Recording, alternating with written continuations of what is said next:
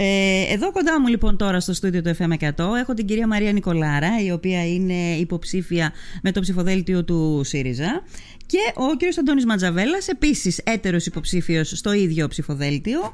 Θέλω να σας χαιρετήσω και να σας καλωσορίσω και τους δύο. Καλημέρα σας ε, και καλό μεσημέρι να πούμε και στους ακροατές σας. Χαιρόμαστε που σας βρίσκουμε στη Μύρινα. Και εμείς το ίδιο. Αντώνη; Καλημέρα σας. Ευχαριστούμε πάρα πολύ για την πρόσκληση. Να είστε καλά και, και στις καλό δύο. μεσημέρι σε όλους που μας ακούνε. Ναι. Λοιπόν, έλεγα και στον κόσμο νωρίτερα ότι ελπίζω να μην βαριέστε τις εκλογές, ελπίζω να μην βαριέστε τις πολιτικές συζητήσεις, γιατί τώρα είναι στο επίκεντρο οι πολιτικές συζητήσεις ακριβώς λόγω της προεκλογικής περίοδου στην οποία βρισκόμαστε. Ε, επιχειρηματολογώ και, και εκτός προεκλογικής περίοδου για το ότι η πολιτική είναι, παίζει σημαίνον ρόλο στη ζωή μας, ε, γιατί είναι...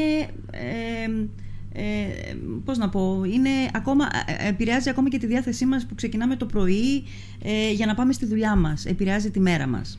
Ε, λοιπόν, όμως οι εκλογές δεν επηρεάζονται θα έλεγα από μία συζήτηση, από έναν διάλογο για τα σημαντικά α, του τόπου. Δηλαδή οι εκλογές κάθε φορά είναι μια ευκαιρία να συζητηθούν στρατηγική σημασία θέματα όπως ας πούμε υπογενετικότητα, όπως ας πούμε η τεχνητή νοημοσύνη που έχει μπει στη ζωή μας και δεν τα συζητάμε όλα αυτά αλλά έχουμε μείνει σε ένα μοτίβο να συζητάμε ε, για το debate και για παρεμφερή θέματα. Και κυρία Νικολάρα θέλω να ξεκινήσω από εσά με αυτή την αφορμή που ήσασταν και περιφερειακή σύμβουλος και κάνετε, θα μεταπηδήσετε ε, ε, μεταπηδήσετε ήδη ουσιαστικά από τις, περιφερει... από τις αυτοδιοικητικές εκλογές στις βουλευτικές εκλογές. Και θέλω να σας ρωτήσω τι είναι αυτό που θα χρειαζόταν, τι είναι αυτό που χρειάζεται ο τόπος μας για να αλλάξει μία τάση η οποία καταγράφεται ε, και κεφαλαιοποιείται για τον Νότιο Αιγαίο, δηλαδή α, του κόσμου που πηγαίνει στο Νότιο Αιγαίο και μένει, αποφασίζει να μείνει στο Νότιο Αιγαίο, σε αντίθεση με το Βόρειο Αιγαίο. Σύμφωνα πάντοτε με τα νούμερα της τελευταίας απογραφής.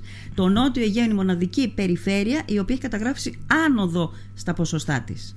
Τι πρέπει να κάνουμε, τι δεν κάναμε, τι πρέπει να κάνουμε; Νομίζω ότι ε, την απάντηση την έχετε ήδη δώσει εσείς από την εισαγωγή σας λέγοντας ότι όλα είναι θέμα πολιτικής και ότι η πολιτική υπάρχει στη ζωή μας από την ώρα που το πρωί ανοίγουμε τα μάτια μας και ε, έχουμε ή δεν έχουμε διάθεση γιατί κάτι μας ταλαιπωρεί.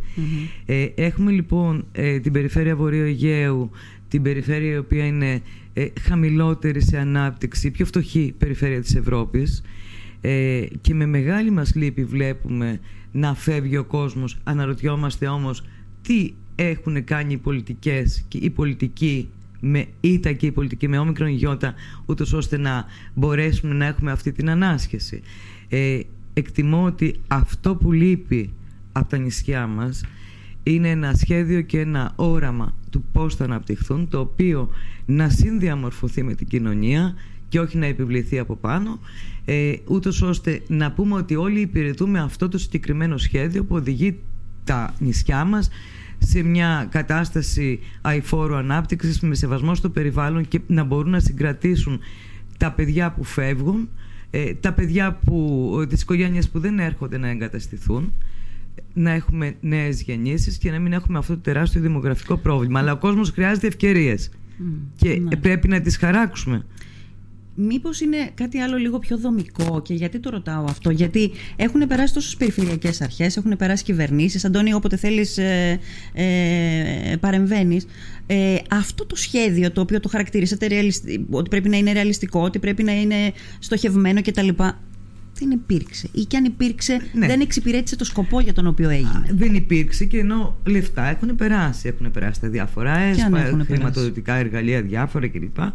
Αλλά η δικιά μου προσωπική εκτίμηση 9 χρόνια περιφερειακής σύμβουλος είναι ότι τελικά τα περισσότερα θέματα υπακούν σε, σε αυτό που λέμε πελατειακές σχέσεις ή αντιμετώπιση των θεμάτων επιφανειακά χωρίς να βλέπουμε την ουσία και τι μπορούμε να χτίσουμε κάτω από θα αυτό. Θα μου κάνετε μια χάρη, κυρία Νικολάρα. Θα πάτε λίγο πιο πίσω εσείς, γιατί μπουκώνετε λίγο στο μικρόφωνο. Ωραία, πολύ ωραία. Ο Αντώνης πιο μπροστά, εσείς λίγο πιο πίσω.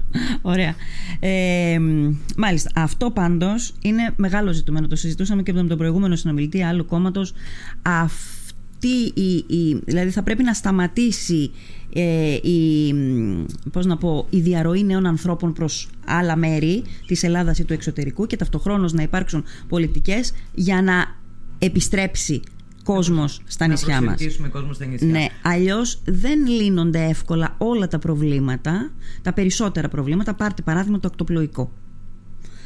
Λοιπόν, ε, Αντώνη, θες να πεις κάτι; Ναι, ε, θα ήθελα να προσθέσω το εξής. Συμφωνούμε λοιπόν ότι είναι θέμα πολιτικών. Οι πολιτικές ε, δεν, έχουν, δεν είναι αφηρημένες, έχουν πάντα ένα πρόσημο ε, δεν θέλω να το πω σε χρώματα, θέλω να το πω με μαθηματικούς όρους. Έτσι. Είναι πολιτικές που έχουν θετικό πρόσημο και πολιτικές που έχουν αρνητικό πρόσημο. Έτσι. Η...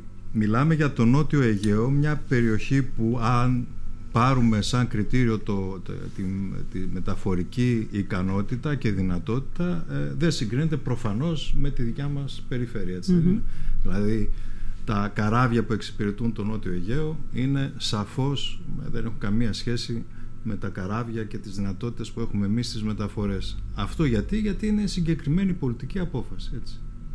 Εδώ και πάρα πολλά χρόνια, όχι τώρα. Ναι, ενδεχομένως να έχει να κάνει με αυτό. Γι' αυτό είπα πριν από λίγο στην κυρία Νικολάρα ότι ε, ε, ο, ο πληθυσμός και η, ποσότητα του πληθυσμού, το μέγεθος του πληθυσμού ορίζει και κάποια πράγματα. Όταν έχεις να κάνεις με μεγάλο πληθυσμό, τότε και η, και η δυνατότητα να αξιώσεις καλύτερες ακτοπλοϊκές συγκοινωνίες είναι πιο εύκολη. Ναι, σαφώς ε, ισχύει αυτό που λέτε, αλλά αν πάρουμε μερικά σκληρά νούμερα, για παράδειγμα το, τα νούμερα ε, της συνεισφοράς κάποιων τομέων της παραγωγής στο ΑΕΠ των νησιών ε, ο τουρισμός παραδείγματος χάρη ένας ε, τομέας της οικονομίας στο Νότιο Αιγαίο συνεισφέρει περίπου το 50% στο ΑΕΠ της περιφερειας ενώ στο Βόρειο Αιγαίο συνεισφέρει περίπου κάτι κάνουν καλά λοιπόν, το κάτι 3%. Κάνει. Ε, είναι πολλά θέματα πριν είπαμε ότι ε, πρέπει να υπάρξει ένας σχεδιασμός συνολικός. Πρέπει να υπάρχει μάλλον ένας σχεδιασμός διαχρονικά συνολικός. Mm. Έτσι. Εμείς έχουμε το ε, πρωτογενή τομέα ο οποίος είναι συγκριτικό πλεονέκτημα για τα νησιά μας.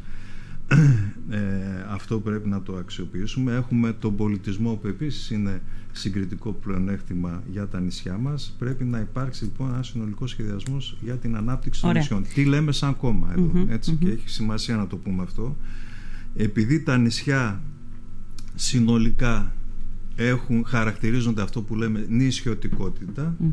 θεωρούμε και λέμε και δεσμευόμαστε ότι πρέπει να υπάρχει ένα ειδικό αναπτυξιακό σχέδιο ένα ειδικό έσπα να το πω έτσι περιγραφικά για να ε, γινει περισσότερο κατανοητό ένα ειδικό αναπτυξιακό σχέδιο για τα νησιά. Αποκλειστικά για τα νησιά έτσι. αποκλειστικά για όλα τα νησιά ας πούμε της χώρας ή για τα νησιά του Αιγαίου; Αποκλειστικά για τις νησιωτικές περιοχές της χώρας έτσι. όπου προφανώς θα έχει διαφορετικές ταχύτητες. Αυτό για να γίνει το νέο έσπα προφανώς θα πρέπει να, να συμφωνεί. Το νέο έσπα το είπα σχηματικά για να ε, με δικούς μας πόρους με ίδιους πόρους δηλαδή ε, ε, ε τομεακά προγράμματα προγράμματα ας πούμε από των Υπουργείων ή κάτι άλλο; Με ένα ειδικό σχέδιο το οποίο είναι πολυταμιακό προφανώς έτσι. και από την Ευρώπη χρήματα; Βεβαίως και από την άρα θα το διεκδικήσετε αυτό; Τα χρήματα από την Ευρώπη το, τα, είναι γνωστό ε, πόσα είναι και ποια είναι. Έχουμε το καινούριο χρηματοδοτικό πλαίσιο που είναι το Ταμείο, όχι το μόνο το ΕΣΠΑ, το, Ταμείο Ανάκαμψης. είναι ναι. λοιπόν θέμα πολιτικής απόφασης Αμέσα στο πλαίσιο του Ταμείου Ανάκαμψης να ανακατευθυνθούν οι πόροι Μάλιστα. προκειμένου να φτιαχτεί ένα Μάλιστα. ειδικό Αυτό είναι κάτι συγκεκριμένο, είναι μια πρόταση συγκεκριμένη, την κρατάω. Ωραία. Ε, θέλω να γυρίσω στην κυρία Νικολάρα. Θέλω να μου πείτε κυρία Νικολάρα πώς πώς αποφασίσατε, έτσι, για να πούμε λίγο και κάποια πράγματα για εσά, γιατί ό,τι είπα για τον κύριο Πετρέλη πριν από λίγο ισχύει και για εσά. Δηλαδή, ο Αντώνης ο Ματζαβέλας κινείται εδώ στη Λίμνο, τον ξέρει ο κόσμος. Ε, Εσείς είστε περιφερειακοί, ήσασταν περιφερειακή σύμβουλος, έχετε mm. μια επαφή με τον ε, κόσμο. Τώρα υπάρχει ανάγκη να σας γνωρίσει και με την άλλη σας ιδιότητα. Ε, πείτε μου λίγο κάποια λόγια για εσάς και πείτε μου λίγο και πώς αποφασίσατε να μεταπηδήσετε από την αυτοδιοίκηση, που είναι άλλο κομμάτι πολύ γοητευτικό και αυτό, OK, okay, το καταλαβαίνω, να πάτε στα βαθιά που είναι η πολιτική. Ωραία, να πω λοιπόν ότι βαθιά είναι όλα. Όλα, βαθιά είναι βαθιά όλα. Είναι όλα. και όταν η νησιωτικότητα ε, νιώθεις ότι έχει ανάγκη υπεράσπισης να δώσεις και αλλα πράγματα νομίζω ότι ε, δεν θα διαχωριζα ε, την αυτοδιοίκηση με την κεντρική πολιτική σκηνή νομίζω ότι περίπου υπηρετείς το ίδιο σκοπό ε, πάντως είναι άλλος στίβος, διαφορετικός στίβος. Προφανώς. Ωστόσο δεν είναι ότι ε, φεύγεις από το νησί σου, φεύγεις από τα προβλήματά σου, φευγεις από το νομό σου. Είσαι πάλι σε αυτό.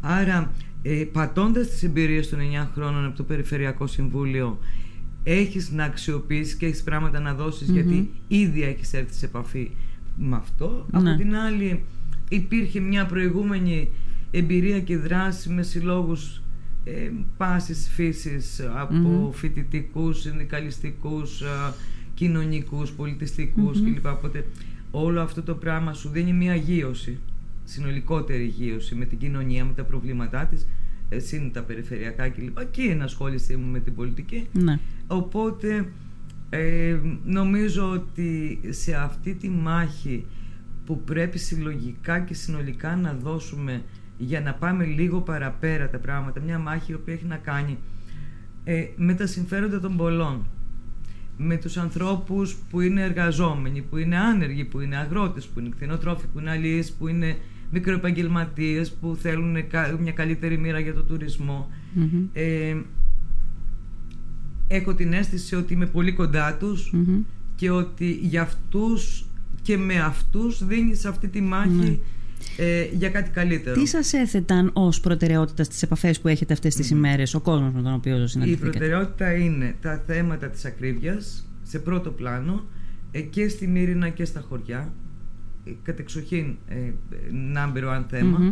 όπως και τα θέματα της ακρίβειας στην ενέργεια τα θέματα των μεταφορών κυρίως από το Λαύριο ε, τη συρρήκνωση του Πανεπιστημίου Αιγαίου και της σχολής στη Λίμνο ε, μ, νομίζω ότι αν έβαζα την πρώτη τετράδα θα έβαζα αυτά Μμμ. ε, ως και βασικά προβλήματα. Δηλαδή η ακρίβεια ε, παίζει σε όλους. Ναι.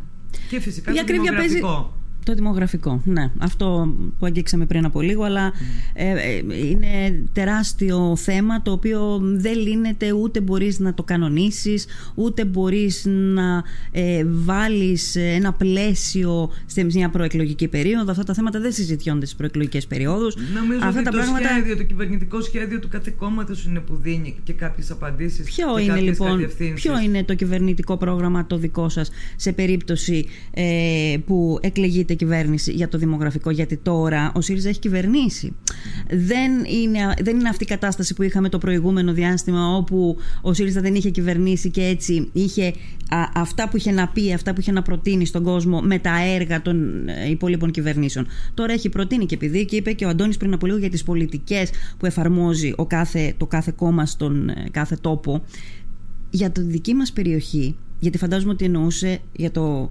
δημογραφικό ας πούμε ε, ε, τα κίνητρα που πρέπει να δώσει μια πολιτεία α, μ, στο, στους νέους ανθρώπους να επιστρέψουν στον τόπο τους. Το, Για το αυτά τα κίνητρα θέλουμε να 24%, μιλήσουμε. το 24% ΦΠΑ το οποίο όμως ήταν έργο της δικής σας κυβέρνησης ε, αυτό το 24% δεν είναι, δεν είναι κίνητρο, είναι αντικίνητρο για να έρθει κάποιος και να ζήσει στη Λίμνο. Να μιλήσουμε λοιπόν, να ξεκινήσουμε λοιπόν από το ΦΠΑ Πείτε μου. όπου υπήρχε η δυνατότητα εξαίρεση νησιωτικών ή μειονεκτικών περιοχών από τον υψηλό συντελεστή ΦΠΑ. Ξε- Ζήσαμε τι έγινε τότε στην περίοδο των μνημονίων και πώς προσπάθησε ο ΣΥΡΙΖΑ να βγάλει τη χώρα από τα μνημόνια. Μια μνημονιακή απέτηση ήταν να καταργηθεί ο μεν- ο μειωμένος ΦΠΑ των νησιών. Κατάφερε να κρατηθεί και μέχρι τώρα κρατιέται ε, ο ΦΠΑ σε τα πέντε νησιά του προσφυγικού να πούμε. Αλλά εντωμεταξύ έχει αλλάξει και η νομοθεσία στην Ευρωπαϊκή Ένωση. Που σημαίνει ότι ήδη θα μπορούσαμε να είχαμε ως χώρα προσφύγει με την παρούσα κυβέρνηση και να διεκδικήσουμε τους μειωμένους συντελεστές ΦΠΑ. Στα μέτρα που είπε ο Αντώνης πριν για την νησιωτικότητα, ένα από αυτά είναι και η διεκδίκηση της επιστροφής των μειωμένων συντελεστών ΦΠΑ για τα νησιά, όπως είναι το υγειονομικό ισοδύναμο που Μμμ. θα μπορούσε να το αναπτύξει και μ, αργότερα ο Αντώνης. Ε, και όσον αφορά το δημογραφικό που βάλαμε, εάν δεν στηριχτούν τα νέα ζευγάρια, οι νέοι άνθρωποι για να κάνουν οικογένεια, Μμμ. ε, αλλά και οι μητέρες για να μπορούν να, συ- ε, δω- Μμμ. να ασχοληθούν κάπως παραπάνω με τη μητρότητα και το να κάνουν περισσότερα παιδιά. Ναι. Ε, δεν μπορεί να ανασχεθεί το δημογραφικο Άρα λοιπόν στο κυβερνητικό πρόγραμμα του ΣΥΡΙΖΑ είναι τα μέτρα εκείνα που ενισχύουν τους νέους ανθρώπους να μπορούν να ε, στηριχτούν στην απόκτηση ε, στέγης, στην εκμίσθωση στέγης. Ε, και υπάρχει και το μέτρο για τις μητέρες όπου θα υπάρχει το επίδομα της μητρότητας μέχρι που το παιδί να συμπληρώσει τα 24 χρόνια. Πόσο θα είναι αυτό; Ε, φαντάζομαι ότι είναι ανάλογα με τον αριθμό των παιδιών.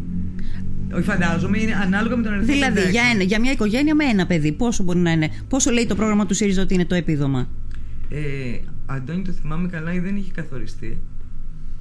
Ε, όχι, δεν έχει καθοριστεί. Είναι η εξειδίκευση των μέτρων. Που η δέσμευση πολιτική όμως είναι αυτή που είπε και Ναι, αλλά η εξειδίκευση. Ναι, το ναι. Γιατί το λέω τώρα, γιατί μίλησε ο Αντώνης για την εξειδίκευση. Επίσημα το, το πρόγραμμα του ΣΥΡΙΖΑ θα βγει αύριο, νομίζω. Θα βγει αύριο. Mm. Επομένως, τις εξειδικεύσεις mm-hmm. πραγματικά δεν θέλω να κάνω ούτε την έξυπνη ούτε mm-hmm. την mm-hmm. παντογνώστρα για να ε, κοροϊδέψω Ε, ωστόσο, θα υπάρχει αυτή η κλιμάκωση. Αυτό το επίδομα θα δίνεται μέχρι τα 24 ανεξαρτήτως αν τα παιδιά σπουδάζουν και μετά με τη συνταξιοδότηση της κάθε γυναίκας θα επανέρχεται mm-hmm. ως ε, ενίσχυση της σύνταξής της και σαν μια ανταπόδοση της πολιτείας στη συμβολή των γυναικών που έχουν ναι. και το μεγαλύτερο βάρος. Ναι, ναι. Ωραία. Το ένα, το, ένα κομμάτι προφανώς από όλο αυτό το πρόγραμμα είναι αυτό. Έχει κάποια άλλα στοιχεία που μπορούμε έτσι επιγραμμικά. Ε, ε, ε, πώς να πω, ε, επιγραμματικά, επιγραμματικά να πούμε. Ναι. Να, αναφερθούμε στα θέματα της υγείας. Ε,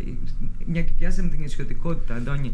Λες. Λοιπόν, είπαμε ε, το, το πρόβλημα. Ποιο είναι το πρόβλημα, γιατί οι πολιτικές έρχονται να λύσουν προβλήματα, προβλήματα. έτσι δεν είναι, mm-hmm. ή να, εν πάση περιπτώσει να βελτιώσουν ναι, θέματα. Ναι, Ποιο είναι το πρόβλημα που συζητάμε σε συγκεκριμένη περίπτωση, είναι η αποψήλωση των νησιών μας, η μείωση του πληθυσμού, έτσι δεν είναι; Ναι. Η μείωση του πληθυσμού λοιπόν οφείλεται πρώτον στην ε, κατάσταση της γεννητικότητας, πώς να το πω, που ειναι ένα γενικό θέμα Αυτά είναι τα μέτρα στήριξης των γυναικών έτσι ώστε να μπορούν ε, να ασχοληθούν με την οικογένεια. Να ασχοληθούν με την οικογένεια. Ναι, και... Ένα άλλο πρόβλημα όμως που συντελεί στο να απομακρύνονται οι άνθρωποι από τα νησιά έχει να κάνει με το πόσο είναι ελκυστικά τα νησιά για να μείνει Έτσι. Ακόμα επίσης πόσο ασφαλή είναι τα νησια για να μπορεί κάποιος να έχει ε, το κίνητρο για να έρθει να ε, δημιουργήσει, να δουλέψει κτλ. Έτσι. Ναι, και φαντάζομαι όταν λέμε ασφάλεια εννοούμε τώρα σε πρώτο πλάνο το νοσοκομείο. Την, την, την περίθαλψη ουσιαστικά γενικότερα, άρα το νοσοκομείο του κάθε τόπου. Βασικός λοιπόν, ε, βασικός παράγοντας ασφάλειας, ε, δημιουργίας αισθήματος ασφάλειας αλλά και πραγματικότητας, έτσι, συνθήκων ασφάλειας είναι η υγειονομική η υγειονομική περίθαλψη ε, νομίζω είναι γνωστό σε όσους μας ακούνε σημαίνει επαρκή, επαρκές προσωπικό στο νοσοκομείο. Από γιατρούς, από νοσηλευτικό προσωπικό. Από εξοπλισμό, από υποδομές από όλο αυτό το δυναμικό που δημιουργεί ένα αίσθημα ασφάλειας ότι θα τύχουμε μιας αξιοπρεπούς περίθαλψη. Ο στόχος λοιπόν είναι η αξιοπρεπής με όρους ε, καλή, πολύ καλής άριστης ποιότητας παροχής υπηρεσιών. Έτσι. Αυτός είναι ο στόχος. Ναι. Πώς, ωραία. αυτό, πώς λοιπόν, επιτυχάνεται αυτό, λοιπόν, λοιπόν αυτό. Ωραία. Αυτό λοιπόν ε, ως αίτημα πάντα υπάρχει στα νησιωτικά μέρη ε, υπήρχε ως αίτημα και την περίοδο που κυβερνήσατε εσείς. Ωραία. Την περίοδο που κυβέρνησε ο ΣΥΡΙΖΑ. Ε, δεν ήταν και τραγικές οι διαφορές. Εγώ που έκανα ένα, μια, έτσι, ένα, μια έρευνα ε, λίγο για να δω ποια ήταν η κατάσταση τώρα, ποια είναι η κατάσταση τώρα και ποια ήταν η κατάσταση τότε, δεν βρήκα και τρελές διαφορές. Δεν μου είπαν και τρελές διαφορές. Δηλαδή, οι γιατροί πάνω κάτω αριθμητικά ήταν οι ίδιοι. Μάλιστα, τώρα επί COVID, ε, λέω COVID, είχαμε και κάποιες προσλήψεις, είχαμε και κάποιες άλλες προσλήψεις. Δηλαδή, ωραίο είναι όλο αυτό, αλλά όταν σας δόθηκε η δυνατότητα, το πράξατε; Ωραία. Έχουμε λοιπόν δύο πράγματα να απαντήσουμε. Τι κάναμε τότε και ποιο είναι το πρόγραμμά μας σήμερα. Έτσι είναι; Ωραία.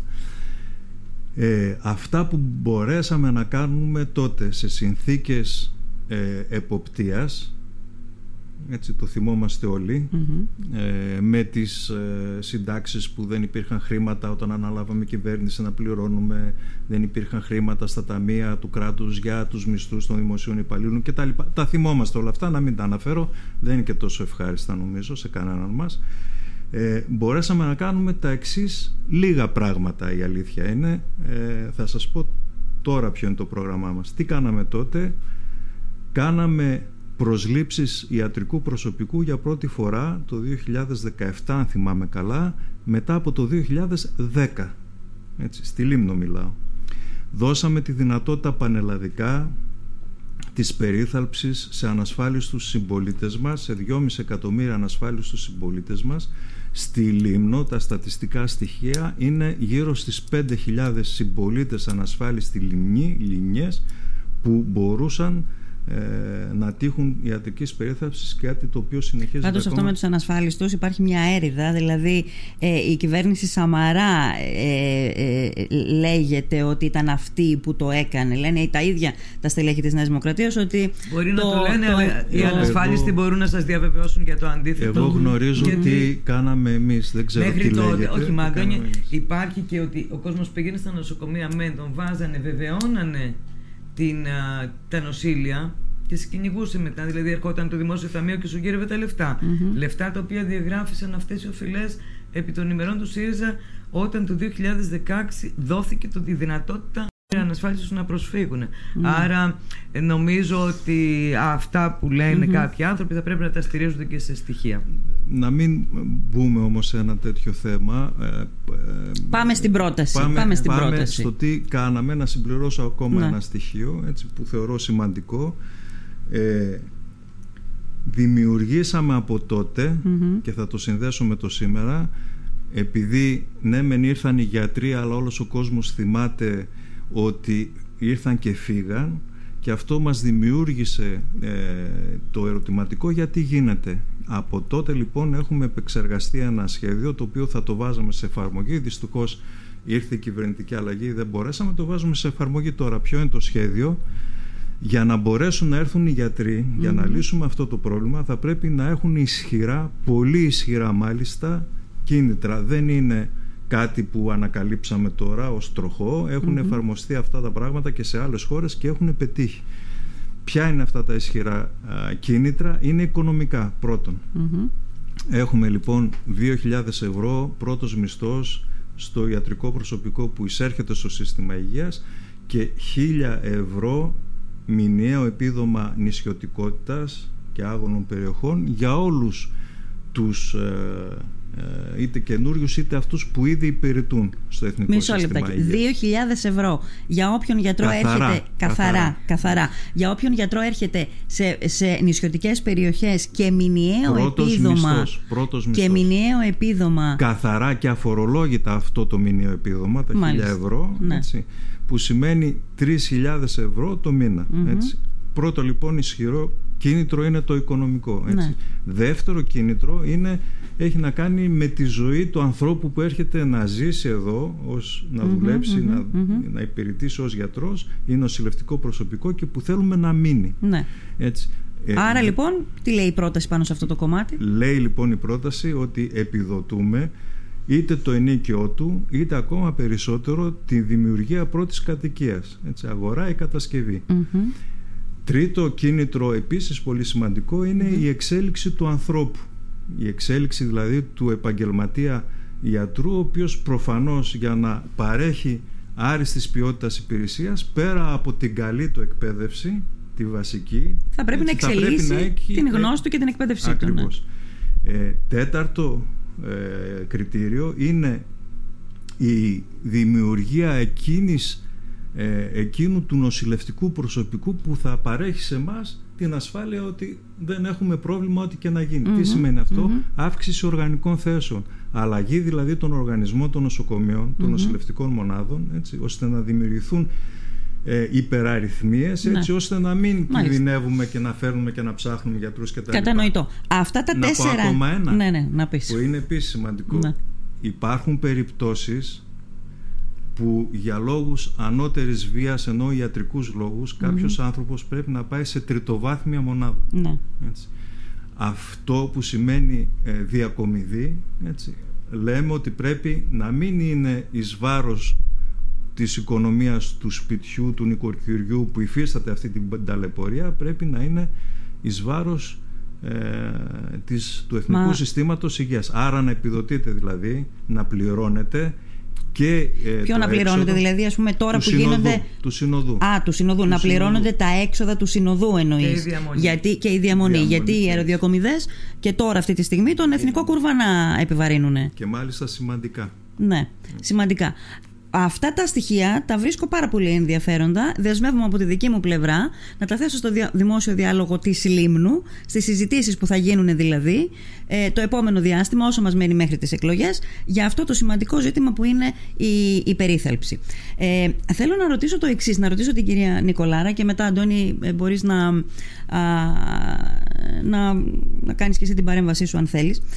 Ε, θα το δούμε εξειδικευμένο το πρόγραμμα αύριο. Σήμερα θα δούμε τις Νέες Δημοκρατίες, αύριο θα δούμε του ΣΥΡΙΖΑ και θα δούμε να εξειδικεύονται και αυτά τα μέτρα που μας είπατε πριν από λίγο και το ποσό, το ποσό ε, στήριξης των μητέρων κτλ. Ε, υπάρχει ένα δεδομένο το οποίο καταγράφεται από το 16 και μετά και το δεδομένο αυτό είναι στις δημοσκοπήσεις αρχικά και μετά στην κάλπη. Ε, ο ΣΥΡΙΖΑ υπολείπεται της Νέας Δημοκρατίας. Δηλαδή βλέπουμε, γινόμαστε μάρτυρες αυτού του, του, του, του πρωτοφανούς γεγονότος. 7 χρόνια ο ΣΥΡΙΖΑ να είναι πίσω και στις δημοσκοπήσεις και στην προηγούμενη φορά στις α, κάλπες. Ε, διάβαζα το σημείωμα ενός δημοσκόπου του κυρίου Βαρδουλάκη ε, που έλεγε ότι έλεγε ότι ο ΣΥΡΙΖΑ το 2015 είχε πάρει από το αντίπαλον δέος, από τη Νέα Δημοκρατία δηλαδή, σε σχέση με τα ποσοστά του 12, ένα 10%. Έλεγε επίσης ότι η, η Νέα Δημοκρατία πήρε το 19 από το ΣΥΡΙΖΑ αντίστοιχο ποσό της τάξης του 10%. Προσέξτε, όχι ε, μεταφορές άλλων ψηφοφόρων, άλλων κομμάτων στο πρώτο κόμμα. Ο, τα δύο μεγάλα κόμματα μεταξύ τους και μάλιστα επιχειρηματολογούσε λέγοντας ότι εάν δεν πάρεις από τον αντίπαλό σου, τον κορυφαίο αντίπαλό σου, δεν μπορείς να γίνεις κυβέρνηση γιατί αυτό το ποσοστό αντανακλά το 12% ένα ποσοστό της τάξης του 3,5% στο γενικό ποσοστό σου.